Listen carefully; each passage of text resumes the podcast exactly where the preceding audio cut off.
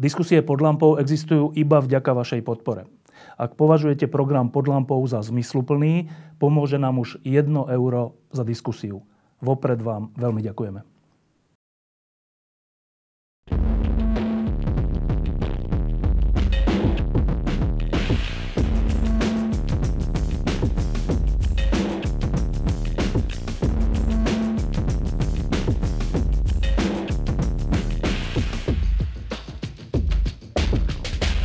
Posledných dňoch a týždňoch sa na Slovensku, ale aj v Európe deje pomerne veľa dôležitých vecí. Od e, našich vnútorných problémov a otázok až po novú taliansku vládu. Ale jedna správa, ktorá prišla pred pár dňami, e, je zrejme najdôležitejšia. Možno je to aj najdôležitejšia správa 10 e, ročia pre budúcu povahu Európy, v ktorej žijeme.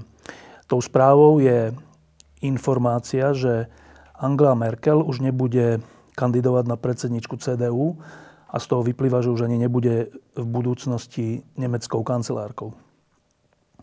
Vždy, keď sa rozprávame o Nemecku, tak e, si rád zavolám Petra Zajaca, tak to bolo myslím aj teraz v lete, e, keď hodnotíme e, od migračnej krízy až po to, ako dopadli nemecké voľby. A tak som to mal naplánované aj na budúce leto.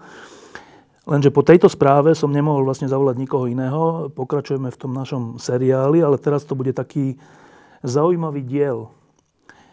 Um, čo znamená správa, že Angela Merkel končí?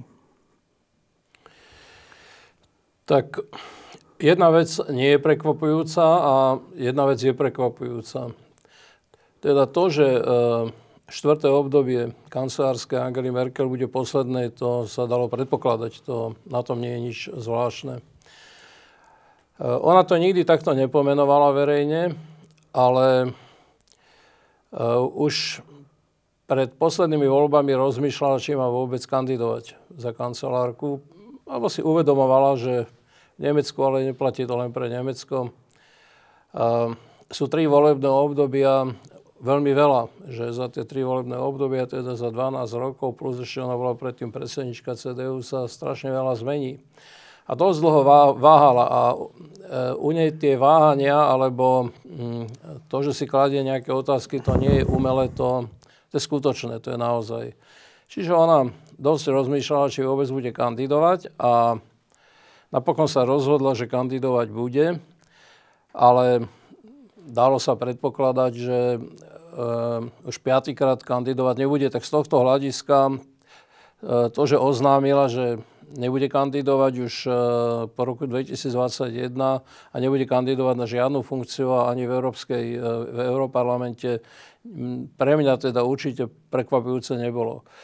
Prekvapujúce bol, prekvapujúci bol spôsob, akým to oznámila. Pretože ona vždy, ešte za čias Schrödera, vždy hovorila, že eh, v nemeckej politike funkcia predsedu strany a kancelára musí byť v jedných rukách. A ono to dáva aj nejaký zmysel, pretože v nemeckej politike, pokiaľ tie funkcie nie sú spojené. A stáva sa, že nie sú spojené. Napríklad dnes je v SPD, je vicekancelárom je Olaf Scholz a predsedničkou SPD je Andrea Náles, teda sú to dvaja ľudia. Čiže nie je to až také celkom nezvyčajné, dokonca v strane zelených je to pravidlom.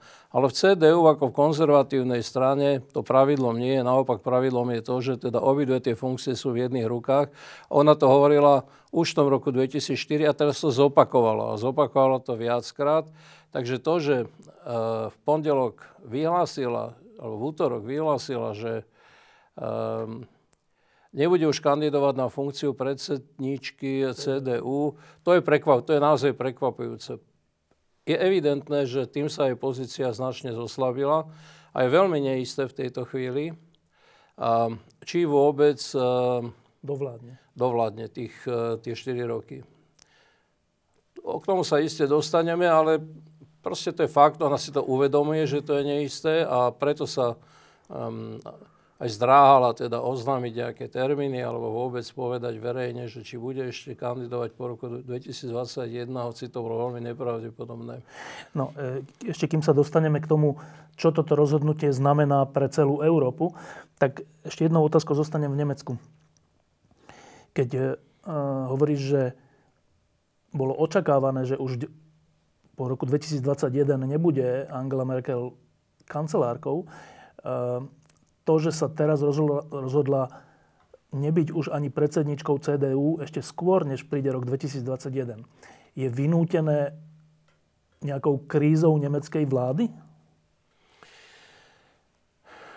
Tak pokiaľ človek sleduje nemecké médiá, to je také veľmi zvláštne, lebo na jednej strane e, všeobecne nemecké médiá hovoria, že tým sa uvoľňuje priestor pre vlastne niečo nové v rámci CDU a aj v rámci e, Nemecka. Napokon e, kandidáti na funkciu predsedu alebo predsedničky CDU, ktorí budú mať svoj e, snem alebo kongres, alebo teda svoj zjazd, alebo čo tam majú, budú mať začiatkom decembra, to znamená fakticky už o, o 5 týždňov, o mesiac. Tak tí kandidáti sú v podstate v tejto chvíli známi či tam pribudne ešte niekto iný skôr nie ako áno. A každý z tých kandidátov reprezentuje mm, nejakú, nejakú stránku CDU. Hej. Napokon e, samotná Angela Merkel si vybrala za svoju e, generálnu sekretárku, generálnu tajomničku, e, predsedničku e, vlády v Sársku, Annegret Kramp-Karrenbauer, ktorá, ktorú v podstate to každý vedel, že ju tým nejakým spôsobom preparuje na prípadnú budúcu funkciu kandidátky na predsedníctvo CDU alebo teda na, aj na kandidátku na, na, na kancelárku, pretože predseda CDU uh, eh, má veľké šance byť zároveň kancelárom. Uh, druhý kandidát, ktorým je Jens Spahn, súčasný minister zdravotníctva, sa nikdy neskrýval dvoma vecami. Poprvé, uh, kritikou Angely Merkel. Uh, jeho pozície sú veľmi podobné ako pozície uh, nemeckého predsedu CSU. Steinmeiera? Nie, nie, CSU teda, myslím tým Horsta Seehofera, ktorý je súčasťou vlády, je ministrom vnútra. A vynoril sa aj tretí kandidát, Friedrich Merz, ktorý je v nemeckej politike známy.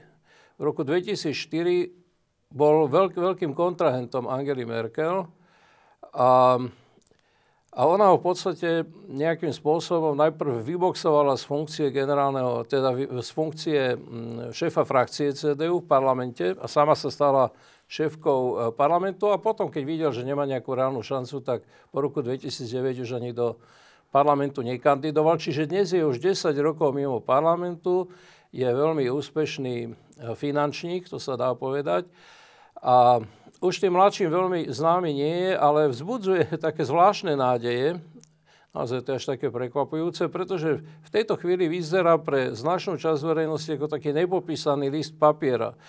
Ehm, Friedrich Merz bol známy dvoma vecami. Bol známy tým, že podstate, keď sa na to pozeráme našimi oča, očami, tak bol predstaviteľom e, takej radikálne liberálnej e, ekonomickej, e, ekonomickej praxe, teda predovšetkým rovnej dane a podobných veci, teda poznáme to z nášho prostredia práve z toho istého času okolo roku 2000. A po druhé, e, v rámci CDU sa vyslovil asi ako prvý e, za, za to, aby sa začal používať e, pojem light kultúr, čo sa niekedy prekladá ako vedúca kultúra, teda tým sa myslí to, že v Nemecku má byť nejakou Určujúca kultúrou, má byť nejaká, nejaká, má byť nejaká teda nemecká kultúra, okolo ktorej sa orientujú všetky ostatné kultúry.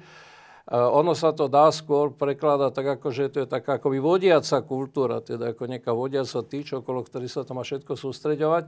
Nie je to pojem, ktorý by on vymyslel, z okolností to vymyslel um, jeden moslimský vedec, ale on, proste cez neho sa to v Nemecku ujalo a dneska je to v CD.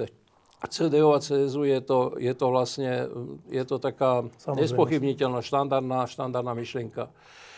No, čiže každý z tých troch kandidátov, čím si naplňa takú základnú predstavu o CDU a tá základná predstava spočíva v tom, že je to politická strana, ktorá je zložená z troch takých častí.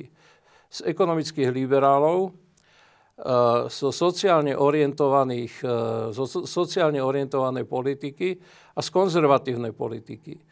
No a teraz sa rozvinula obrovská diskusia, že ktorý z týchto troch reprezentuje ktorú túto časť, ale ja si myslím, že to sa nedá takto presne uh, popísať, pretože povedzme Annegret Karrenbauer uh, je na jednej strane je určite sociálne orientovaná politička, na druhej strane je orientovaná kresťansky, je to veriaca katolička a pokiaľ by ona bola predsednička vlády, tak zrejme by nedošlo k uznaniu uh, homosexuálnych manželstiev. Uh, a celkom iste je aj komfortná s nejakou liberálnou ekonomikou, o tom nie je to, o tom nie je to pochyb. Myslím si, že jej základnou vlastnosťou je istá politická lojalita, uh, ktorú si ja veľmi vysoko cením, lebo ona v nemeckej politike nie je celkom taká samozrejmá. A to nie je len politická lojalita voči e, predsedničke CDU a kancelárke, teda e, Angele Merkel, ktorá si ju prizvala do tej funkcie generálnej sekretárky, ale lojálna. Ona je lojálna, ona by aj ako keby sa stala predsedničkou CDU, tak by bola lojálna voči svojim ľuďom, bolo by lojálna voči svojim partnerom, čo sa nedá celkom povedať o Jensovi Špánovi, ktorý sa pokladá za takého konzervatívneho politika, a predstaviteľa takého liberálno-ekonomického eh, krídla a nie veľmi za sociálne zmyšľajúceho politika, teraz sa to snaží, tak, snaží sa tak prepulírovať. Uh, ale nie, nie, ako môže byť celkom konzervatívny politik, ktorý žije v homosexuálnom manželstve? V Nemecku je to celkom samozrejme a nemôže mu to brániť v tom, aby sa stal povedzme kancelárom. Teda, nie, ako by som to povedal, no nie je to, nie je to nejakého handicap, ale, ale nič konzerva, konzervatívne v tom určite nie je. A, a naopak zase Friedrich Merz je známy ako liberálny, ekonomicky liberálny politik a tým určite aj je. A, ale zároveň vlastne dneska nikto nevie, ako by sa on správal za tých posledných 10 rokov, teda za finančnej krízy, migračnej. za uh, krízy eura a teda aj za krízy ako migračnej. No a teda z, týchto, z tohto, čo si vymenoval, tak aspoň takto laicky sa mi zdá, že nástupcom Angely Merkel nebude žiadna uh, excentrická alebo výstredná osobnosť, alebo nebude to žiadna katastrofa, nech vyhrá ktokoľvek z nich. Ale teda favoritkou samotnej Merkelovej je tá jej generálna tajomnička? No tak Angela Merkel sa nevyjadrila a urobila celkom rozumne, pretože ako náhle by e, niekoho priamo podporila, tak by ho de facto v tejto situácii aj e, znevýhodnila. Ale každý vie, že jej favoritkou je Angela, e, je Annegret, teda AKK je hovoria, tak budeme hovoriť aj AKK, lebo to meno Annegret Kramp.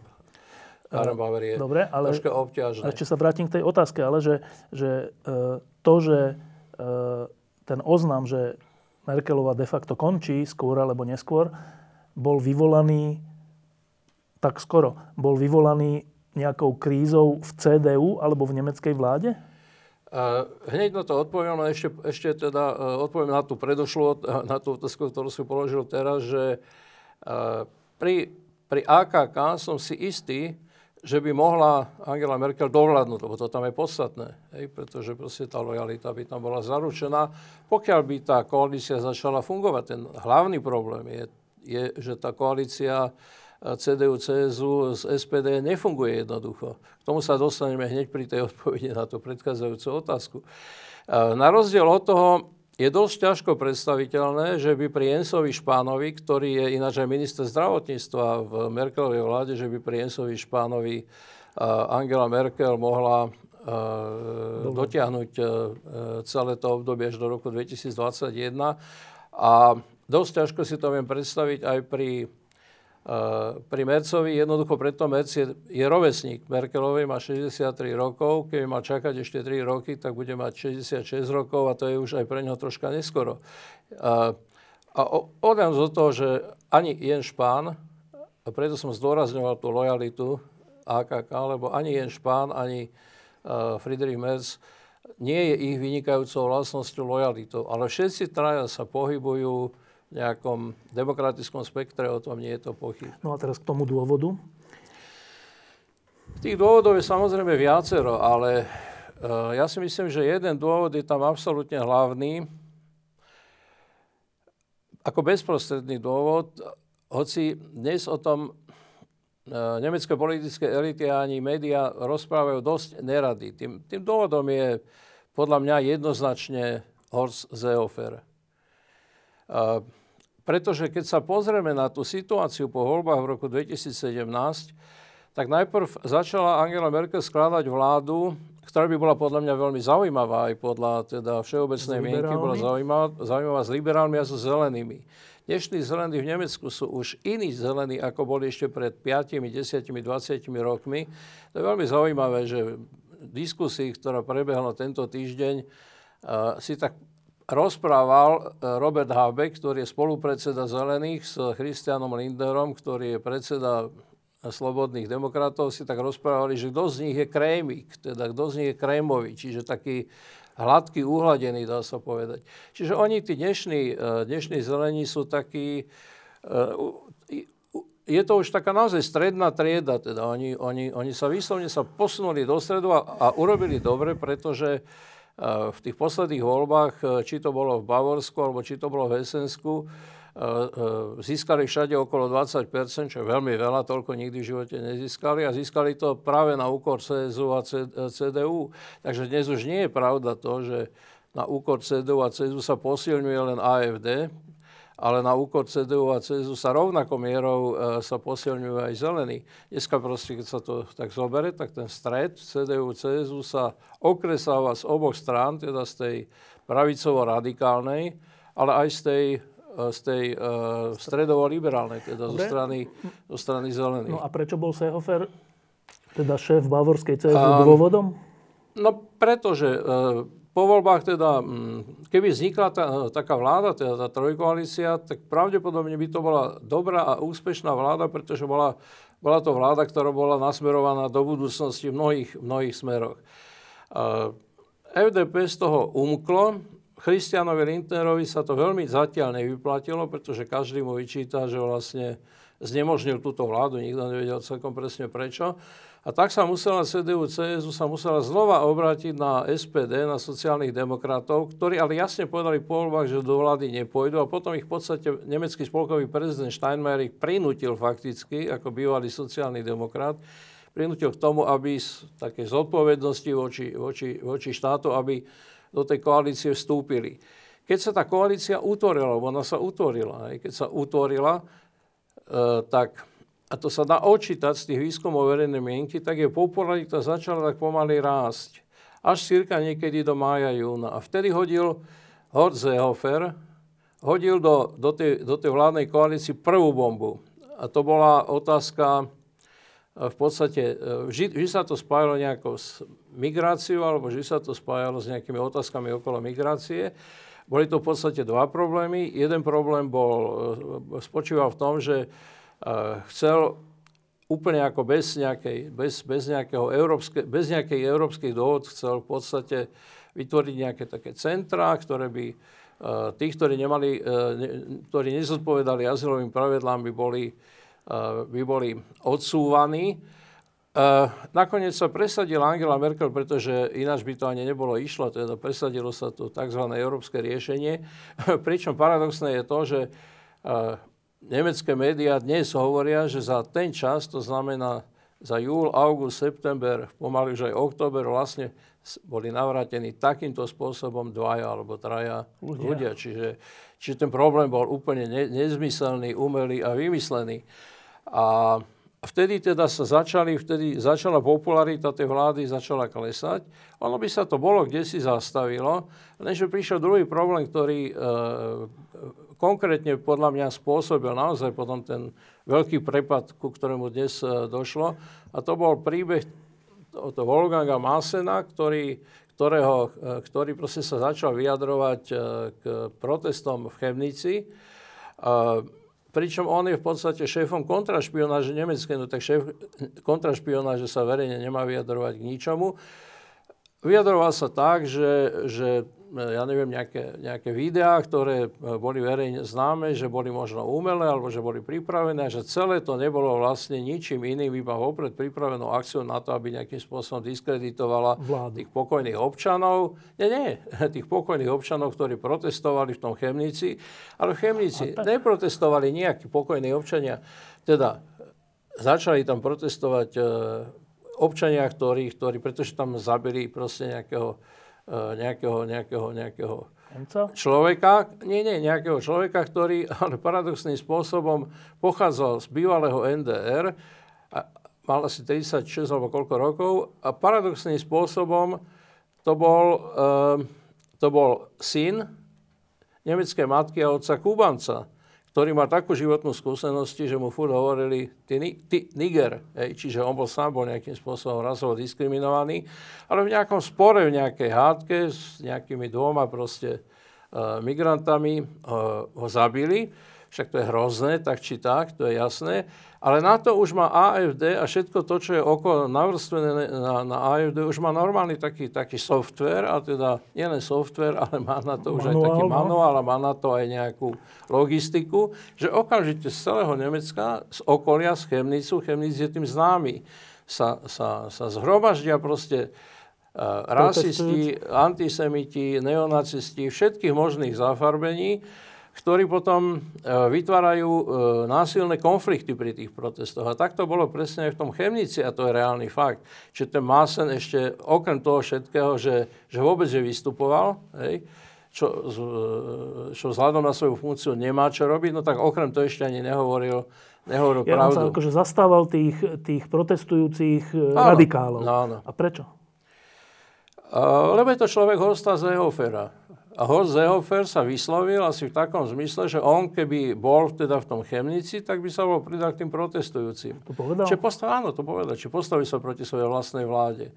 No a teraz to nehovorím, to nie je tak, že to by som hovoril ne ja, alebo ja neviem, nejaký mm, takíto, takíto ľudia, ktorí majú, majú nejaký taký, uh, povedal by som, mm, lepší vzťah alebo ľudskejší vzťah uh, proste k migrantom. A, ale to hovorí dneska 80 e, ľudí v Spolkovej republike Nemecko. To všetky výskumy verejnej mienky jasne ukazujú, že všetci pokladajú Zehofera v podstate za, za tých 80% ľudí pokladá Zehofera, tých 80% ľudí, to je vlastne iba minus 20% AFD, pokladajú Zehofera za, za, za človeka, ktorý uh, bol hlavným, uh, bol hlavným aktérom teda toho, toho, toho, e, tých konfliktov vnútri vládnej koalície.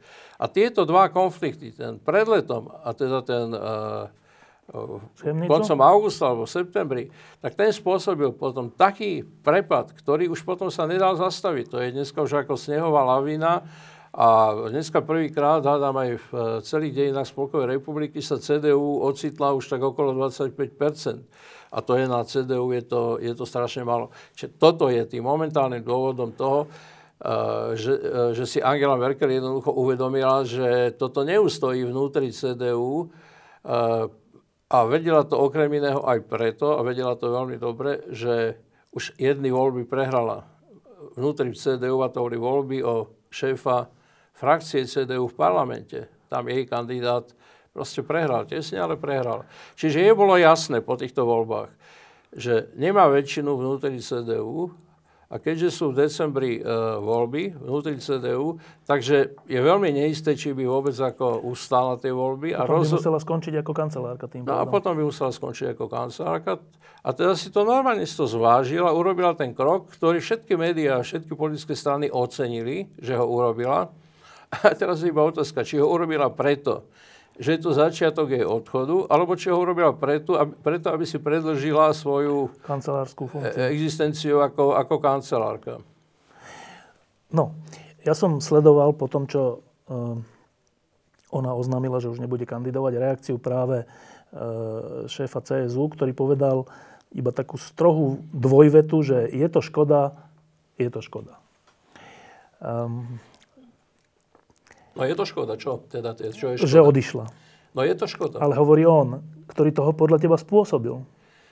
No, uh, on to povedal na tlačovke. No.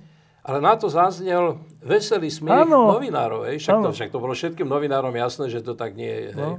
To bolo úplne, ška- každému to bolo jasné. no a teraz iba taká kratučká on je otázka, že, posadnutý, on je... že prečo to robí? No však hovorím, on je, on je na- naozaj to, prekračuje to normálne politické hranice, on je posadnutý tým, že proste chce Merkelovu zničiť. To je, to je fakt, hej. To, to je Z naozaj, to je, ješitnosti? Alebo to je, to je posadnutosť. Tak on prehral s Merkelovou mnoho, množstvo súbojov a teda tie posledné súboje prehral uh, ešte v, v tých rokoch 2015-2018 a zrejme sa rozhodol, že jednoducho pôjde proti Merkelovi za každú cenu. Za každú cenu. To znamená Aj na úkor vlastnej krajiny, ale... na, úro, na úrok vlastnej strany poprvé, však eh, CSU eh, stratila v, eh, vo V voľbách Bavorsku. eh, v Bavorsku 10%, to je taký prepad nezaznamenala za celých dejín Nemecka. On si myslel, že tým, že proste pôjde s touto agendou migrantskou, že CSU získa na úkor AFD, ale Je to naopak. pravdou je úplne, úplne ako opak. Čiže on neuveriteľným spôsobom poškodil vlastnú CSU, poškodil spojenectvo s CDU, CSU, poškodil Vládu. vládu a poškodil celú krajinu. No a teraz k dôsledkom, lebo tieto príbehy ľudskej vzájomnej posadnutosti a nenavisti poznáme aj tu doma, ale teraz troška k dôsledkom pre nás všetkých v Európe. Uh, Angela Merkel bola okrem iného uh, človekom, ktorý zažil studenú vojnu, zažila komunizmus, ona je z východného Nemecka. Zažila prenasledovanie veriacich. Jej otec, myslím, bol, bol protestantský pastor alebo niečo Áno, také. je otec, čo je veľmi zvláštny príbeh, je otec e, sa z Hamburgu presťahoval do NDR v 50. rokoch, keď ešte ten pohyb medzi NDR a Spolkovou republikou možný. Nemecko bol možný. A začal vykonávať proste svoju pas, pastorskú činnosť e, v NDR. No, Čo v tom bolo, to je dosť ťažko povedať, ale teda dá sa povedať, že to zobral ako nejakú svoju povinnosť, ale dobre. povie. No a teraz, Ona vyrastala ako pastorská dcéra, nemohla byť vnútri, vnú, teda v NDR, nemohla urobiť žiadnu kariéru, ani, ani nejakú, nejakú, nejakú, už vôbec nie nejakú stranickú v rámci teda SED, čo bola taká odnož e, komunistickej strany. Ale mohla urobiť, e, mohla, mohla ísť po životnej dráhe fyzicky. Hej, to šlo. no, ale to chcem povedať, že teda mala túto skúsenosť, navyše, mala skúsenosť z Prahy, kde myslím, buď študovala alebo pracovala, neviem. Ona spolupracovala v rámci Akadémie vied, Ender spolupracovala s Československou no. akadémiou vied, veľmi dobre pozná niekdejšieho predsedu akadémie. Aj teraz za ním bola, keď bola v Prahe. No a to je to zaujímavé, že uh, ono sa to tak na prvý pohľad pri, pri menšej pozornosti zdá, že Merkelová kritizovala Strednú Európu, Česko, Slovensko, Maďarsko a Polsko, ale v skutočnosti, uh, keď bola nejaká dôležitá príležitosť, tak išla do Prahy, lebo to tam poznala a nejakým spôsobom aj vyjadruje sa tak, že ona má Česko rada. Nielen, že ho má rada, ale ho aj pozná. A teda to tým chcem povedať, že končí tento druh politika, ktorý vedel, čo je studená vojna, vedel, čo je komunizmus, vedel, čo je stredná Európa. E, a spolu s ňou ale, to, o tom sa tak menej hovorí, končí, alebo už aj skončil, neviem, Vol, Wolfgang Schäuble, ktorý bol zase zo západného Nemecka, ale ktorý bol taký reprezentant takého uváženého, stredového politika. A teraz to, čo sa chcem opýtať, je, že teraz sa tak hovorí, že, za, že sa vracia čas, čas geopolitiky a myslí sa tým to, že mocní troška viac rozhodujú o menej mocných, najmä čo sa týka Ruska.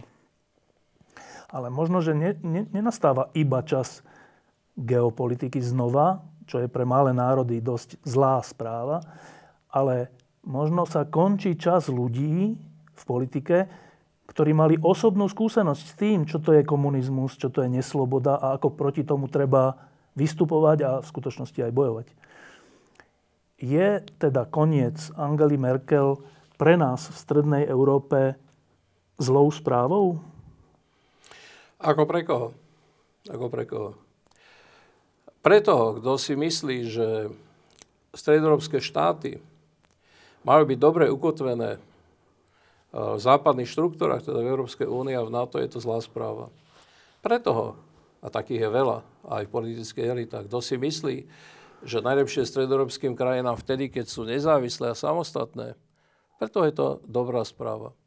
Ja teda určite patrím k tým, ktorí si myslia, že Slovensko, ak má reálnu šancu na to, aby nejakým spôsobom si uchovalo svoju existenciu ako samostatný štát a dobre ukotvený v, teda v, tých, tých, v tom, čo zaručuje nejakú bezpečnosť a čo zaručuje nejakú prosperitu, tak si myslím, že uh, proste to nejde, ne, že to nejde v, v takých, v, ta, v takých, vlast, v takých e, situáciách alebo v takom ukotvení, kde, kde vlastne tie krajiny sú neukotvené. Lebo také niečo v Strednej Európe nikdy neexistovalo, že by tie krajiny boli neukotvené. Tá neukotvenosť, čiže v úvodzovkách samostatnosť, nezávislosť, hej, to je iba vždy nejaké prechodné štádium k tomu, že teda buď tie krajiny potom smerujú na západ alebo na východ. Čiže pre mňa jednoducho je reálnym faktom, že neukotvenosť a teda nezávislosť stredoeurópskych štátov vrátane Slovenskej republiky de facto znamená príklon k Rusku, pretože to Rusko na to len čaká. To je, to je proste reálny, reálny fakt. Ale pre tých, ktorí si, ktorí si myslia, že Slovensko teda má byť nezávislé, však takých je na Slovensku v politických elitách úplne najviac, tak pre tých je odchod Angely Merkel celkom ste dobrou správou. A keď hovoríš, že pre tých, ktorí z nás, ktorí si myslíme, že Slovensko a jeho sloboda je jedine zaručená a ukotvená, keď budeme súčasťou Západu. Prečo je to pre nás zlá správa?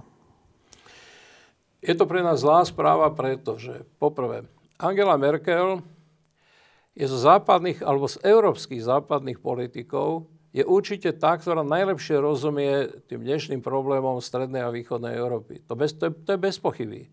Myslím tu napríklad na rusko-ukrajinský konflikt. Uh, ona je v Nemecku asi. Je jedinou političkou, ktorá rozumie tomu, prečo napríklad Európska únia nemá zrušiť sankcie voči Rusku, pokiaľ e, proste Rusko sa nezačne ináč správať. Sa nezačne, nezačne ináč správať. Ináč správa znamená, e, povedal by som v, také, v takom realistickom variante, e, že sa vytvorí Ukrajina ako, ako integrálny štát, teda vrátanie východnej Ukrajiny, ktorú čo Rusko torpeduje, naopak vlastne e, všetkými možnými spôsobmi tam rozrušuje mier, rozrušuje mier, no všetkými e, spôsobmi podporuje tamto násilie. A samozrejme v tej ideálnej rovine je to troška podobné ako v Spolkovej republike Nemecko ináč, kde jedine CDU si uchovala od roku 1949 ako takú základnú nejakú súčasť toho svojho základného programu Jednotné Nemecko. Zjednotenie Nemecka. Napriek tomu, že 40 rokov to vyzeralo absolútne nereálne. Čiže aj keď to vyzerá tak, že e, vrátenie Krymu naspäť Ukrajine je nereálne a v tejto chvíli to je naozaj nereálne, tak sa domnievam, že teda musí to byť agendou takej, takej povedzme politickej strany, ako je CDU, e, e, vždy povedať, že Krím je súčasťou Ukrajiny, aj keď nie je veľmi realistické v tej ktorej situácii, že sa ňou môže stať. Tak to je prvá vec, prečo teda je odchod Angely Merkel nie dobrou správou, pretože ani jeden z tých ďalších následovníkov to nemá v sebe tak zažité, ako ona. Ona povedala pri, pri tej Mínskej dohode, povedala jednu takú veľmi zvláštnu vetu Ukrajincom, že viete, toto je to, čo sme mohli dosiahnuť v tejto chvíli. A viete, aj u nás stal múr... Neviem, 40 rokov, no? No tak dva, vyše 20, 20, neviem koľko, 27 či koľko rokov. Čím chcela povedať tým Ukrajincom, že nemôžete si myslieť, že to pôjde nejako veľmi rýchlo, ale musíte v to veriť, že sa to podarí. To, bola jej, to bolo jej posolstvo. To môže povedať len človek, ktorý mal skúsenosti, ktorý má reálne skúsenosti, životné skúsenosti s Berlínským, s Berlínským múrom. Tak to je prvá vec, prečo si myslím, že e, odchod e, Angely Merkel nie je, nie je pre nás dobrou správou. Teda pre takých ľudí, určite ako, ako som ja, alebo ako sme my dvaja, alebo už teda ako je nejaká časť Slovenska, ktorá, ktorá si myslí teda, že, že Slovensko nemôže byť v nejakom vzduchoprázdnom priestore. A druhá vec, prečo si myslím, že to nie je veľmi dobrá správa pre nás špeciálne, je práve preto, že ona pozná veľmi dobre strednú Európu a to sa netýka len Česka, České, Československej alebo Českej akadémie vied, ale ona pozná dobre aj Slovensko a Bratislavu a pozná dobre vedcov zo Slovenska. Čiže má na to nejakú... Pardon. Nie, nevadí. Čiže, čiže, čiže ona, ona, ona, rozumie, ona rozumie e, Strednej Európe, ale práve preto, že z NDR a že pozná situáciu v dnešnom východnom Nemecku, tak vie veľmi dobre, že to naše správanie voči, e, voči problému, ktorý bude určite jeden z kľúčových aj v budúcnosti, a to je problém migrácie, že v rámci tohto problémov v podstate my sa správame podobne ako východné Nemecko. A čo to znamená, že sa správame podobne? To je taký, pre mňa je to taký jeden z veľkých povojnových paradoxov, že my sme hovorili sami o sebe, že sme proletárske internacionalisti. Hej? Ale zároveň my sme boli absolútne uzavretými spoločnosťami. Hej? My sme neboli uzavretí len voči západnej Európe drátmi a ja neviem akými hranicami, ale de facto boli uzavreté aj tie jednotlivé socialistické krajiny voči sebe, však kto si to pamätá, tak vie. Len tak sa... do Maďarska sa nedalo ísť. Nedalo sa ísť. Do Sovietskeho zväzu už skoro vôbec nie, do Polska veľmi ťažko, hej, to boli také dobrodružky, hm. ako Alta Vašova, ktoré prechádzalo so svojou sestrou cez Rysy do NDR sa tiež veľmi nedalo ísť, do Maďarska tiež nie. Čiže to bola uzavretá krajina s eh, mentalitou uzavretých krajín. Hej? A tá mentalita uzavretých krajín, tá sa prejavuje samozrejme aj dnes. Na rozdiel od západných krajín, kde popri tých všetkých ťažkostiach, ktoré migrácia dnešná spôsobuje, ale je reálny fakt, že to boli otvárajúce sa krajiny a že po druhej svetovej vojne a najmä teda v rámci dekolonizácie pomerne veľké percento ľudí z tých pôvodných kolónií sa stávalo občanmi tých kolonizujúcich krajín, povedzme Veľkej Británie, Francúzska, Španielska, Holandska a ďalších. Takže sú na, sú na migráciu zvyknutí, sú na migrantov zvyknutí, majú k ním v princípe odlišný vzťah ako ako, teda ako... nie je rovno nepriateľský. No, teda určite nie je rovno nepriateľský, alebo rovno odmietajúci. A určite nie je rovno taký, že, že majú pred očami to velikánsku nulu. Ani jeden, ani jeden migrant to je pre, to je pre ktoréhokoľvek politika, dokonca aj pre politika AFD, je to nepredstaviteľné, že by vôbec s takouto agendou, ktorá je u nás úplne ako samozrejme, že by s takou agendou vôbec ako vyšiel.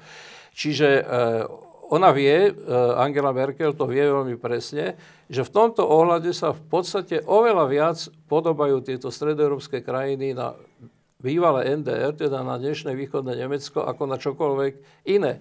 A v tom východnom Nemecku je to tak, v tom dnešnom východnom Nemecku je to tak, že to odmietanie migrantov, ktorých je tam ináč menej ako v tých západných častiach, to odmietanie je oveľa silnejšie a ten potenciálny uh, neonacizmus, rasizmus, radikalizmus je tam oveľa väčší. V tom Chemnici to nebola celkom mališkosť. Prvýkrát v povojnových dejinách Nemecka sa tam objavil taký veľmi výrazný antisemitizmus, lebo tam napadli nejakú jednu zo šiestich e, nejakých e, židovských e, reštaurácií v celom východnom Nemecku. Hej. A tie antisemické proste hlášky a, a, a tie pohony, hej, to nie sú zatiaľ pogromy, ale, ale sú to nejaké pohony. Tam hralo v tej diskusii obrovské slovo, obrovský, obrovskú otázku slovo hece, heciakt, hej. teda hon, hon na ľudí. No tak hon na ľudí sa tam, sa tam, sa tam konal a na to je tam živná pôda oveľa väčšia ako, ako, v, tomto, no ako v západnom Nemecku. A toto tá Angela Merkel je lepšie, ako to vedia tí západno-nemeckí politici. A oni sú všetci ostatní, sú teda aj Annegret eh, AKK, aj, aj Merc, aj Špán sú západní politici. No, a to teda, Čo môže byť ale zase istou výhodou. Si povedal zatiaľ dve veci, pre, pre ktoré je koniec Merkelovej zlou správou. Jedna je, že rozumie tomu, čo je totalita a čo je dnešné Rusko, čo je Putin a rozumie tomu, že takí ľudia rozumejú iba sile a že sankcie sú dôležité.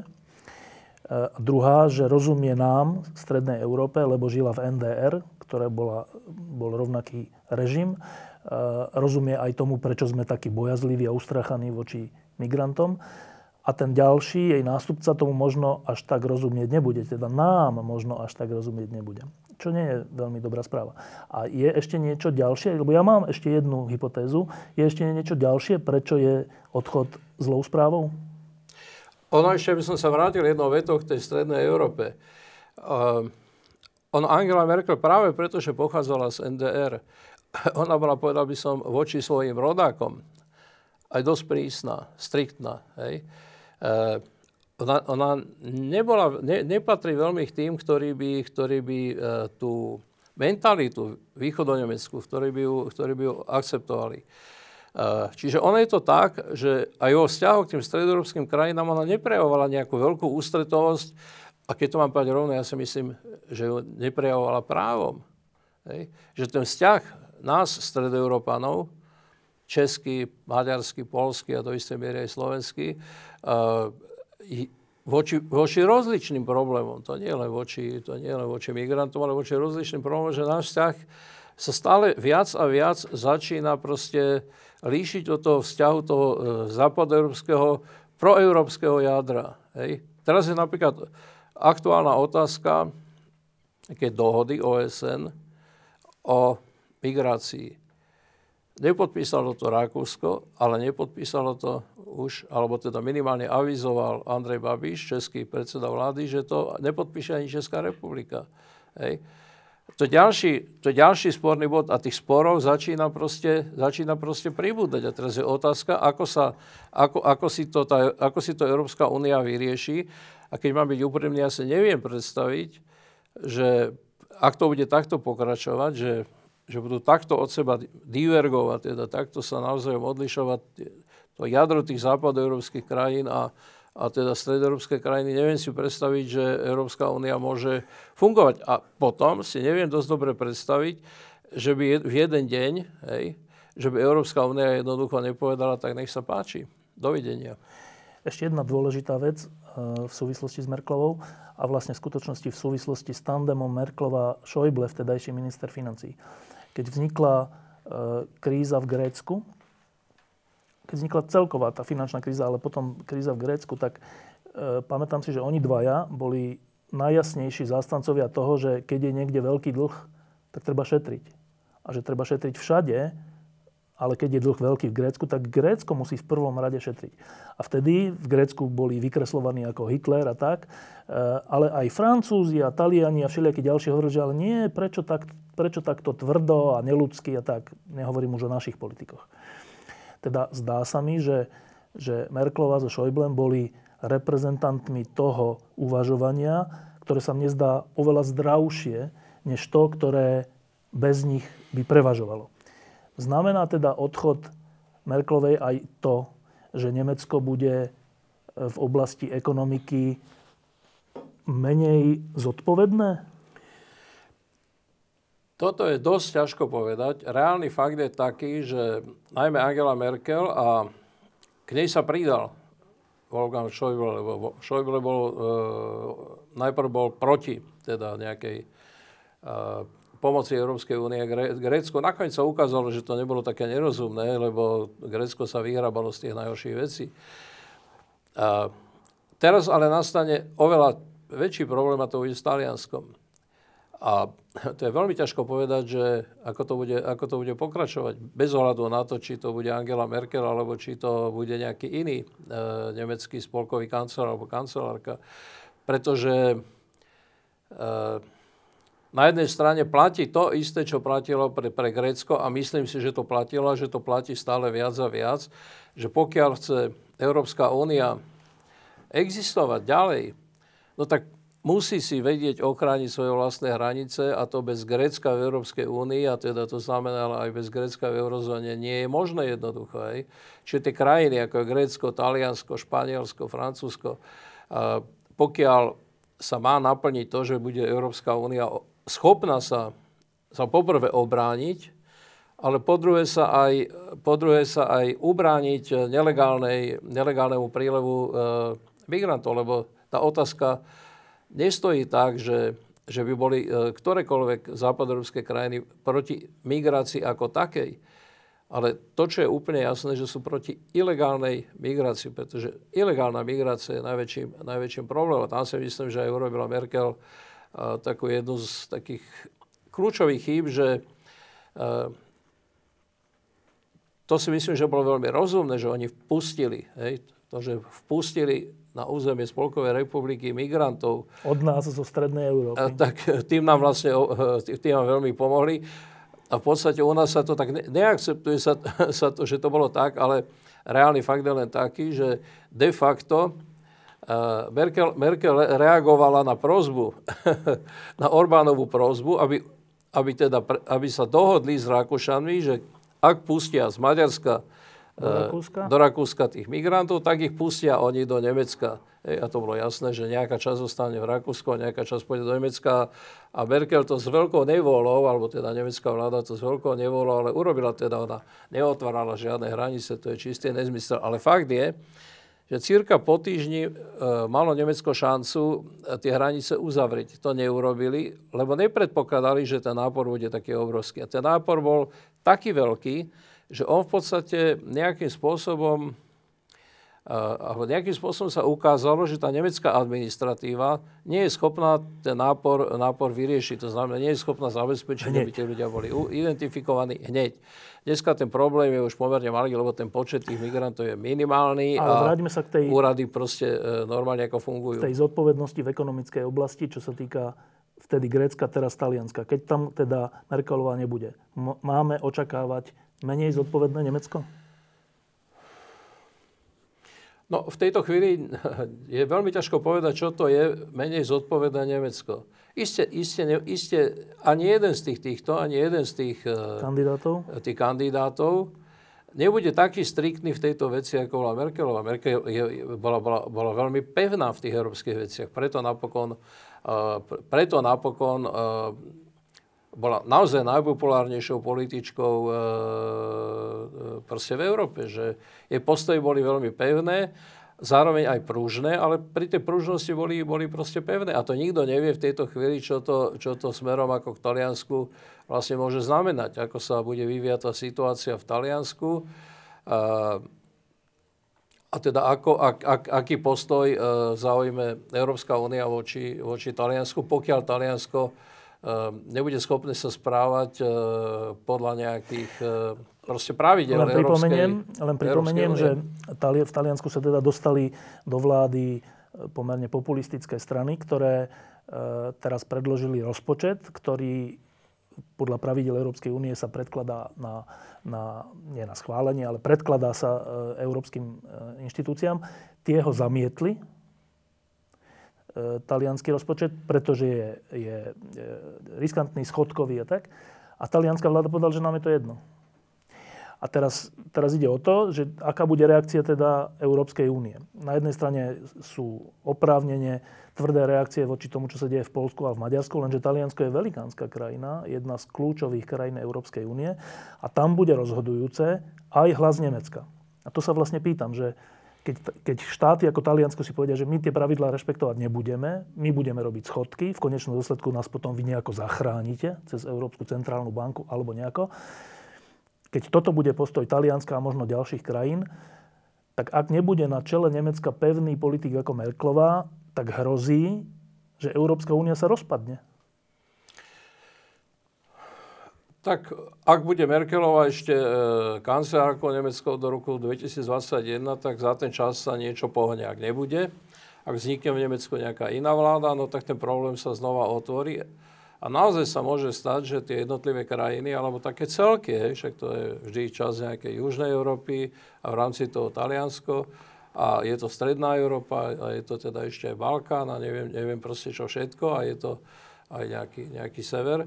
A tak je naozaj možné, že tie krajiny budú od seba tak, tak sa budú od seba, tak budú odstredivé, že to povedie k rozpadu Európskej únie. To sa nedá vylúčiť. To je proste jedna z možných, jeden z možných e, variantov. A zase sú takí, čo povedia, však to je dobré, však na čo je dobrá Európska únia? Európska únia, Brusel to je Moskva ja neviem čo všetko to sú ľudia, ktorí si absolútne neuvedomujú, že aký je základný rozdiel medzi nejakým, nejakým autokratickým, totalitným štátom a medzi demokratickým štátom. Bohužiaľ. A taký je veľa aj u nás, aj v Česku, aj teda kdekoľvek v Strednej Európe. Čiže áno, proste môže sa to stať a znova môžu byť, môžu byť e, veľmi silné politické elity v Strednej Európe, ktorí to privítajú a môžu byť aj tie časti politické elity, ktoré to odmietnú. A znova to závisí len od postoja, postoja ľudí, teda u nás a v Česku a v Maďarsku a v Polsku ako, sa budeme, ako, ako by sme sa v takej situácii správali. No, my máme dve, dve základné vlastnosti. Jednak je to štátny egoizmus. Toto je veľmi rozvinutý štátny egoizmus, aby som povedal, čo pod tým myslím. No my veľmi radi prijímame dotácie. všetky dotácie z Európskej únie, a správame sa absolútne nesolidárne. To je egoizmus, hej, tomu hovorím egoizmus. Tak na jednej strane sa správame nesmierne egoisticky ako štát a na druhej strane my sme strašní oportunisti. My sme boli v dejinách vždy oportunisti, čo prispôsobiví. To znamená, že ak by sa rozpadla Európska únia, a teda, ale to znamená automaticky e, nejaký príklon k Rusku, pretože tí Rusi sú na to pripravení a pracujú na tom, aby sa to stalo? Trvalo, aby sa to stalo. No tak si ľudia povedia, no tak čo máme robiť? Však my, my za to nemôžeme, nemôžeme to zmeniť, však to poznáme na spameť. To je troška aj otázka e, teda mentality a ja to teraz poviem rovno, to je otázka toho, či sa na Slovensku aj v iných štátoch, v stredoeurópskych, či sa pre, presadí tá mentalita roku 1989, teda u nás z novembra 1989, teda mentalita toho, čo sme napísali v jednej takej záverečnej vete prvého vyhlásenia, si tú vetu pamätám, lebo som ju tam vpisoval do toho tohto, že zoberme svoje veci do vlastných rúk, to je veta o zodpovednosti. To je veta o tom, že chceme byť aktérom dejín, chceme byť subjektom dejín a nie objektom dejín. Nie ustavične tých, ktorí ktorí proste sa všetkému ako prispôsobia, ktorí v situácii, keď dochádza nejakým veľkým zmenám, tak sa snažia uchmatnúť čokoľvek. Teda toto je podľa mňa úplne kľúčová otázka slovenských dejín v budúcnosti. Um,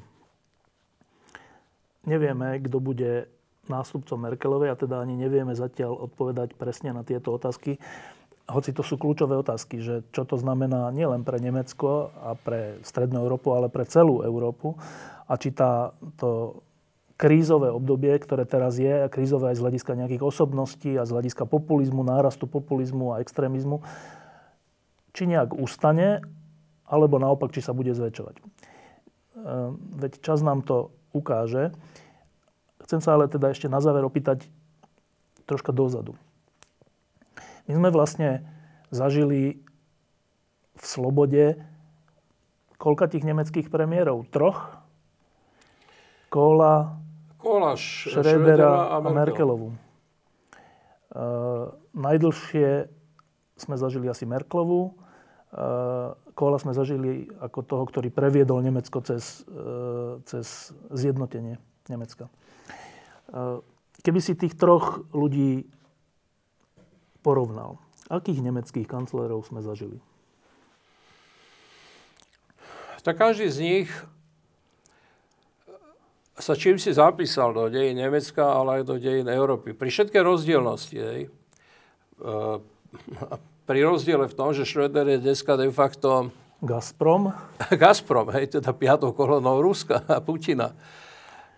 Ale každý z nich sa naozaj čím si vpísal, a teda písal tým, myslím, pozitívne písal. Kol, určite tým, že bol ten, ktorý dosiahol zjednotenie Nemecka po druhej svetovej vojne. To bola obrovská vec hej, pre Nemcov a že to bolo zjednotenie Nemecka slobodných demokratických pomerov. To je kľúčová vec. Schröder určite agendou 2010, teda tou agendou uh, reforiem. reforiem. V podstate tie reformy vyzerajú zdálivo jednoducho, lebo sú to reformy v podstate pracovného, uh, pracovného práva v Nemecku. Hej. Uh, ja som si myslel v tom čase, keď tomu dochádzalo, som, uh, som nejakým spôsobom by bol blízky vtedy tento Friedrich Merz, pretože jeho ekonomická politika bola blízka vlastne ekonomickej politike, uh, ktorú sme vtedy uskutočňovali aj my, teda okolo, roku to, okolo tých rokov 1998-2006, to znamená rovná daň a podobne. Uh, neviem, či to je e, pre dnešné pomery, či to je, či to, či to, či toto je najvhodnejšia ekonomická politika, pretože sa ukazuje, že ukazuje sa to práve v Nemecku, že Nemecko sa ekonomicky má tak dobre, ako sa nemalo nikdy, po druhej, nikdy dobre po druhej svetovej vojne. Ale zdá sa, že to nestačí, pretože sa vynárajú také problémy v Nemecku, ktoré, ktoré to Nemecko strašne zaťažujú a ktoré nie, sú, ktoré nie sú len ekonomickými problémami, alebo nie sú nie sú na prvý pohľad vôbec ekonomickými problémami. Čo ja viem, to je otázka starej generácie a opatery. To sa prvýkrát úplne naplno prejavilo vo voľbách v roku 2017, kde sa ukázalo, že vlastne tá opatera starých ľudí je veľmi nedostatočná. To je veľký problém. To je problém vzdelávania, školstva, škôl, zlého stavu tých škôl, teda myslím tým aj zlého stavu tých budov. Dneska je to obrovská otázka e, teda te, obrovská otázka znečisťovania e, ovzdušia. Hej. E, dnes je v Nemecku taká situácia, že už si nepamätám presne v koľkých veľkých nemeckých mestách, vyhlásili zákaz vstupu dízelových, teda aut s dízelovými motormi do tých miest, pretože znečisťujú ovzdušie nad, nadmieru a dochádza k obrovskému konfliktu s výrobcami tých aut. A to je reálny problém, to nie je nejaký taký ešte pred 20 rokmi sme mali pocit, že to je umelé. Že to je umelé a teda, no, zdalo sa nám, že proste, že tí zelení, že to sú, že to sú takí ako, že, že sú takí fantasti. A ďalší obrovský problém je problém v podstate, e, ktorý by som si ani ja nemyslel, že môže byť problém a to je otázka polnohospodárstva. teda jednoducho povedané otázka digitalizácie polnohospodárstva, lebo v týchto suchách, a zdá sa, že v nasledujúcom čase budú tie suchá pribúdať, tak e, v tomto čase je obrovskou otázkou to, ako sa má to polnohospodárstvo správať tak, aby tým suchám vedelo zdorovať ja nie som odborník na polnohospodárstvo, ale keď sledujem tie diskusie, tak si uvedomujem, že aké sú tam problémy. To je otázka rastlín, vypestovania takých rastlín, ktoré sú odolné e, voči suchám. Je to otázka toho, e, či sa majú proste používať nejaké pesticídy alebo nejaké takéto hnojiva, ktoré, ktoré, ktoré sú vlastne Škodlivé. Škodlivé a tak ďalej. Hej. Tak to je tiež to je obrovský problém. Obrovský problém je problém digitalizácie. To ja by som si nebol pomyslel, že v Nemecku môže byť taký veľký problém e, digitalizácie. Čiže tých problémov, ktoré sa primárne netýka životnej, životnej úrovne, a to je otázka nezamestnanosti, e, zostupu ekonomického. V tomto ohľade to Nemecko funguje, funguje naozaj dobre. Hej, tam, je, tam je taká nezamestnanosť, že hovoria, však u nás žiadna nezamestnanosť de facto neexistuje a neexistuje to mladé, najmä mladé generácii. A to je teda, hovoríš, v súvislosti so Schröderom, ktorému pripisuješ veľké plus za tie reformy. Áno, e, Schröderová agenda, ktorá takmer zničila SPD, teda jeho vlastnú stranu, ale pomohla Nemecku proste k tomu ekonomickému nástupu, ktoré, ktorý, ktorý za posledných 15 rokov sa tam vykonal. Ja som to Nemecko zažil, tak keď som prišiel do Nemecka, no tak to Nemecko bolo proste na, na zostupe hej, ekonomickom. A, a fakt je, to som, to som si ani nemyslel, že, že teda taká v podstate ako jednoduchá idea, hej, ako bola tá Šredová, ale strašne ťažko presaditeľná v rámci, v rámci sociálnych demokratov, ktorí ešte aj teraz sa tomu bránia, že, že, teda tá, že teda môže tá idea tak e, Nemecku pomôcť. Iba hovorím, že to, čo platilo ešte od toho roku 2005 až do roku 2017, že vlastne tá ekonomická e, prosperita, že, že je tým kritériom, tak dneska sa už ukazuje, že už nie je tým jediným kritériom a hovorím to iba na Margo toho Friedricha Merca, ktorý bol hlavným predstaviteľom v podstate takéhoto toho, toho veľmi ekonomic, ekonomického, ekonomistického myslenia. A Merkel, nech je to akokoľvek, lebo však hovoríme o tom, že kto čo priniesol. Hej, teda Kohl zjednotenie, Schröder túto agendu a Merkel nech je to akokoľvek ja to berem pozitívne, zatiaľ to mnohí berú negatívne, ale to je pre mňa migrácia, pretože migrácia sa z Merkel neskončí, nezačína ani neskončí. Merkel ukázala, že je možné, hej, aj keď, aj keď e, tam to presiahlo takú, e, v jednom čase, v tom prvom poroku to presiahlo takú únosnú mieru, ale ukázala, že teda je možné ten problém riešiť a že, iba, že je najmä otázka toho, akým spôsobom sa to bude, sa to bude riešiť. A ak bude Európa liknáva, tak ako doteraz, tak ten problém nebude vedieť riešiť, lebo ten problém znova niekde prepukne. Ale ak nebude liknavá, hej, tak bude schopná, aspoň to jadro Európskej únie, bude schopná nejakým spôsobom prijať tých migrantov tak, aby ich zároveň vedela integrovať do svojho života. Integrovať to znamená že naozaj tí ľudia, to čo, to, čo ešte pred 20 rokmi neplatilo, hej, ale že tí ľudia sa naučia jazyk tej krajiny, v ktorej žijú, bez toho to jednoducho tam nemôžu sociálne a pracovne proste existovať, že, budú, že, budú, že sa budú vzdelávať a že budú uh, schopní si nájsť pracovné miesto. To sú tri základy toho, čo hovoríme dneska, integrácia, migrácie. A ja si myslím, že, uh, že napokon, hej, popri tom, že E, urobila tri kroky za čia svojej vlády, o ktorých sme už hovorili. Teda finančná kríza e, a tým druhým krokom bolo v podstate e, bolo, bolo teda riešenie tých problémov tých krajín, ktoré neplnili proste kritéria Európskej únie, tak aj tak si myslím, že v podstate ona ostane v dejinách ako tá politička, ktorá proste pochopila, že Problém migrácie sa nedá riešiť tým, že ju odmietneme. Že ju odmietneme akceptovať, odmietneme riešiť, že sa úplne uzavrieme voči, voči tým migrantom, ale zároveň aj tá ich vlastná skúsenosť, e, skúsenosť Nemcov, že príliš veľký nápor v podstate a, rozbíja demokratickú kultúru v tej krajine. Aj to je tá druhá skúsenosť, že tá migrácia musí prebiehať tak, aby bola zvládnutelná. Ja ešte jednu vec poviem, e, pozitívnu. To je taká osobná vec, že e,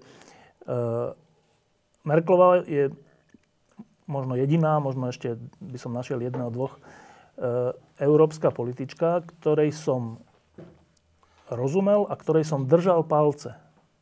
A pritom máme veľa rôznych európskych politikov, ktorí sú aj v zásade pozitívni, ale mal som taký pocit, že že jednak jej držím palce a že ona v mnohom hovorí aj za mňa. Hoci je, ona je premiérka Nemecka, nie Slovenska, ale ja to považujem za strašne dôležitú vec, že ona dokázala byť viac ako Nemka. Mám ten pocit, že hovorila ako keby za Európu. Keď Američania často hovorili, že komu máme volať, jednému, tak mne sa zdalo, že Merkelová je tá, komu majú volať.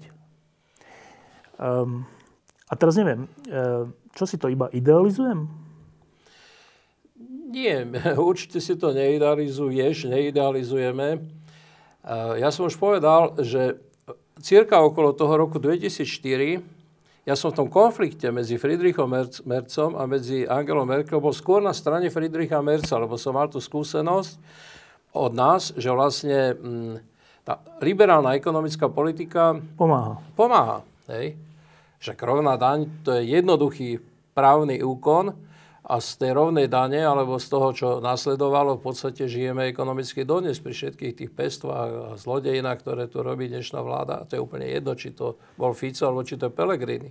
Ja sa obávam, že teraz budeme zase nejaký čas sa pozerať na Pelegrini ako na toho v podstate celkom priateľného politika, kým to niektorým ľuďom dojde, že Pelegrini je vlastne len e, Ficov klon, tak to nejaký čas znova pot, pot, potrvá.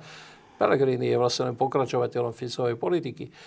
Ale o tom teraz nehovoríme, ale hovoríme o tom, že uh, áno, tá ekonomická politika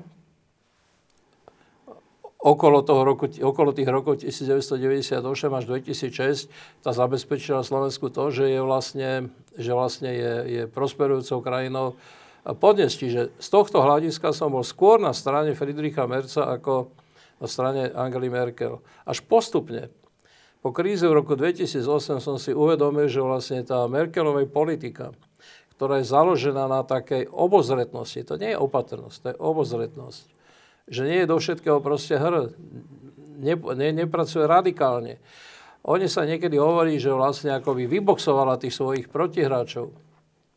Ale ja si myslím, že oni sa vyboxujú v podstate, v podstate sami že ona iba proste má tú trpezlivosť si počkať a má tú schopnosť, e, alebo mala tú schopnosť si zvážiť, e, ako sa má správať na to, aby v podstate v tom spore nejakým spôsobom nakoniec e, zvíťazila. Ale postupne, a teda, a teda najmä po roku 2008, ale aj teda v tom spore o Grécko, ja som si uvedomil, že vlastne že je to dobrá politička. Že je to naozaj dobrá politička, takže e, to, ako sa hovorí, šapo, klobúk dole. Posledná... Pre mňa ostane tiež, teda to je také zvláštne, hovorím, že keď si to porovnám s tou situáciou spred 15 rokov, uha, tak ona nabrala na tej váhe, teda pre mňa určite vo významnej miere. Posledná otázka.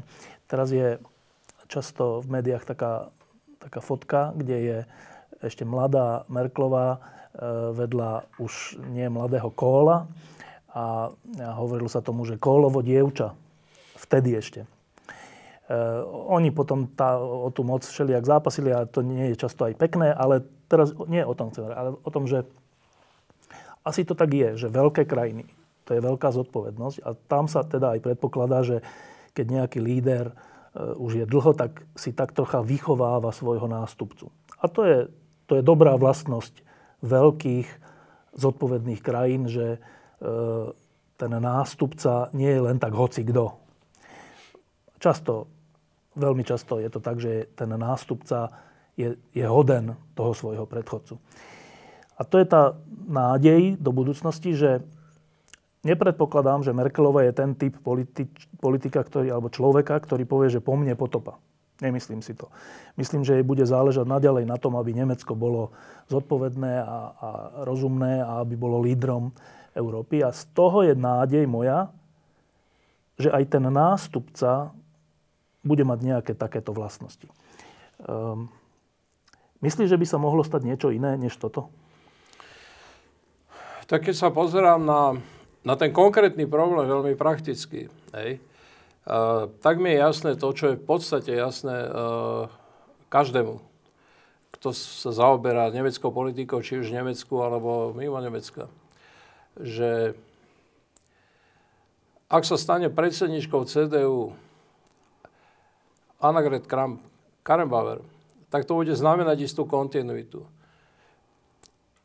To naozaj neznamená to, že by to bola, ako, že by, to, že by bola... Uh, Kópia. Že by bola jej nejaký, nejaký klon, alebo čo. Určite nie.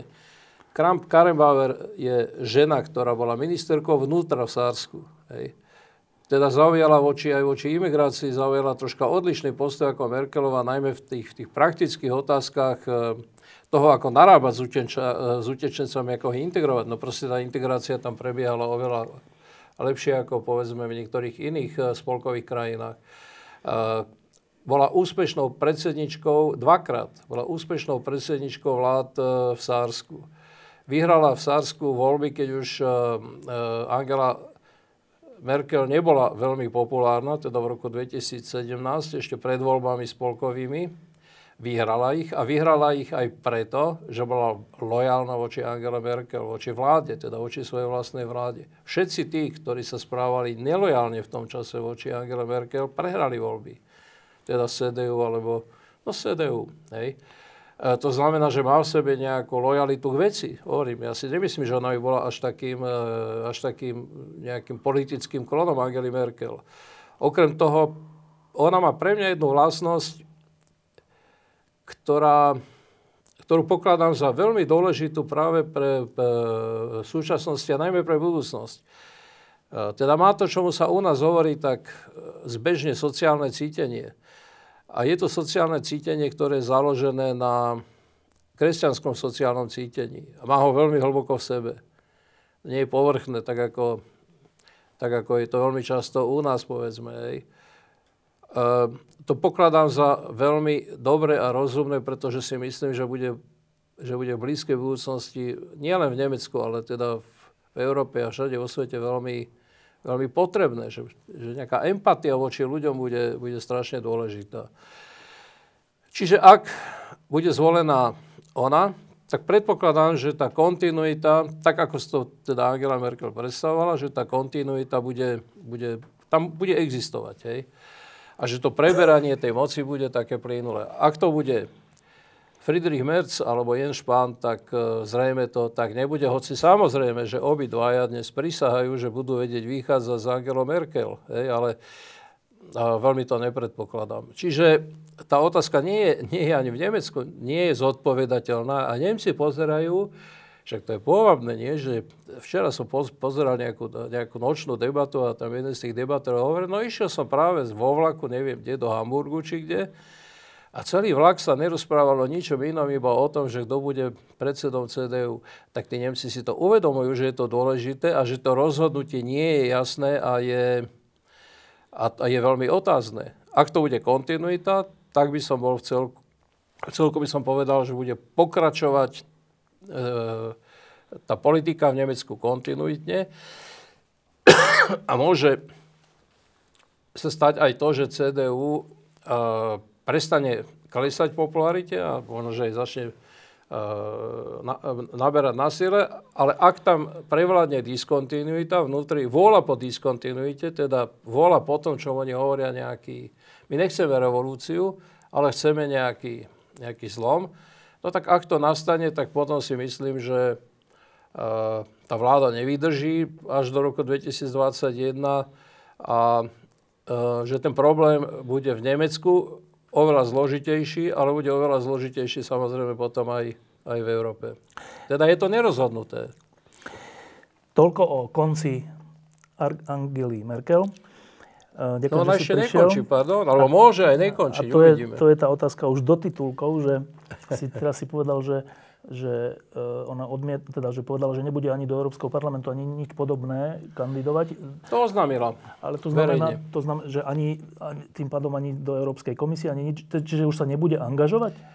Uh, povedala, že proste povedala to, čo si určite myslela už predtým, ale, ale nepovedala to nahlas a nepovedala to z dobrých dôvodov, aby, aby si nezoslabovala pozíciu. Však to ona si uvedomuje, že jej pozícia dnes je oveľa podstatne slabšia, lebo už nemá roz, všetky rozhodnutia vo svojich rukách.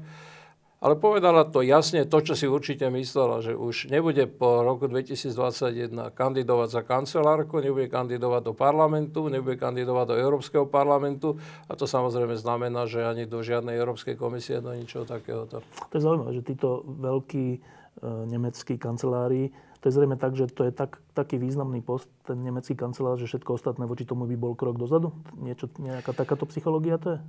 Post kancelára je v Nemecku e, významnejší ako post predsedu vlády u nás. Jeden z prvých, Ježiši, to by som sa nemal pliesť teraz, ale jeden z prvých konfliktov, ktorý sme mali s Vladimírom Menčiarom, spočíval v tom, že v januári 1991 prišiel za nami Ernest Valko, ktorý pripravoval teda vtedy nejakú ústavu a povedal, Mečiar pripravuje kancelárskú ústavu. A my sme vedeli, že pripravuje ústavu, v ktorej chce radikálnym spôsobom zvýšiť svoje vlastné právomoci a u Mečiara by to znamenalo samozrejme nejaké autokratické vládnutie.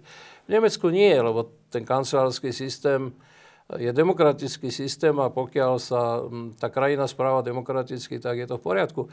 Ale tie právomoci, v právomoci kancelára v kancelárskom e, systéme sú oveľa väčšie ako ako teda právomoci predsedu vlády, vlády u nás. Takže vtedy sme veľmi dobre, že si rozumeli Ernestovým Valkovým obavám, pozdravujem ho týmto, a veľmi sme sa čudovali tým, a ja sa im čudujem dodnes, ktorí vtedy teda dnes tvrdia, že však Mečiar vtedy nebol Mečiar. Ale to, to, ja som to myslel tak, že ne, nespomínam si nejakého nemeckého kancelára, ktorý by potom zobral nejakú inú funkciu. Zdá sa mi, že asi preto, že tá nemecký kancelár je väčšia funkcia ako všetky európske funkcie. Na rozdiel od napríklad Tuska, ktorý bol polský premiér a teraz je v európskej funkcii. To znamená, že nedá sa asi očakávať, že Merklova alebo hoci kto iný by potom potiahol aj nejakú európsku inštitúciu alebo funkciu. No, v tejto chvíli určite, v tejto chvíli a v tejto veci určite nie. A pokiaľ bude pra, platiť to pravidlo v nemeckej politike, že predseda CDU je zároveň kancelárom, že tam je kumulácia tých dvoch funkcií, tak je to aj nie veľmi pravdepodobné. Jednoducho preto, že ten predseda CDU má veľkú šancu, povedzme, byť na čele nemeckej vlády nielen 4 roky, ale povedzme 8 rokov, maximálne 12 rokov. Teraz tam prebieha veľká diskusia o tom, či majú byť iba dve volebné obdobie alebo viacej volebných období ako možných. E, je to, bolo by to veľmi neobvyklé, ale zase na druhej strane je fakt, že kancelár Schröder nám všetkým pekne zamával a rovno išiel do... Do Gazpromu, to je iné. Do Gazpromu, lebo tak Putin, jeho priateľ, mu bol celkom dobrý na to, aby... Ho zaplatil. Aby proste mal dobrý život. Diskusie pod lampou existujú iba vďaka vašej podpore. Ak považujete program pod lampou za zmysluplný, pomôže nám už 1 euro za diskusiu. Vopred vám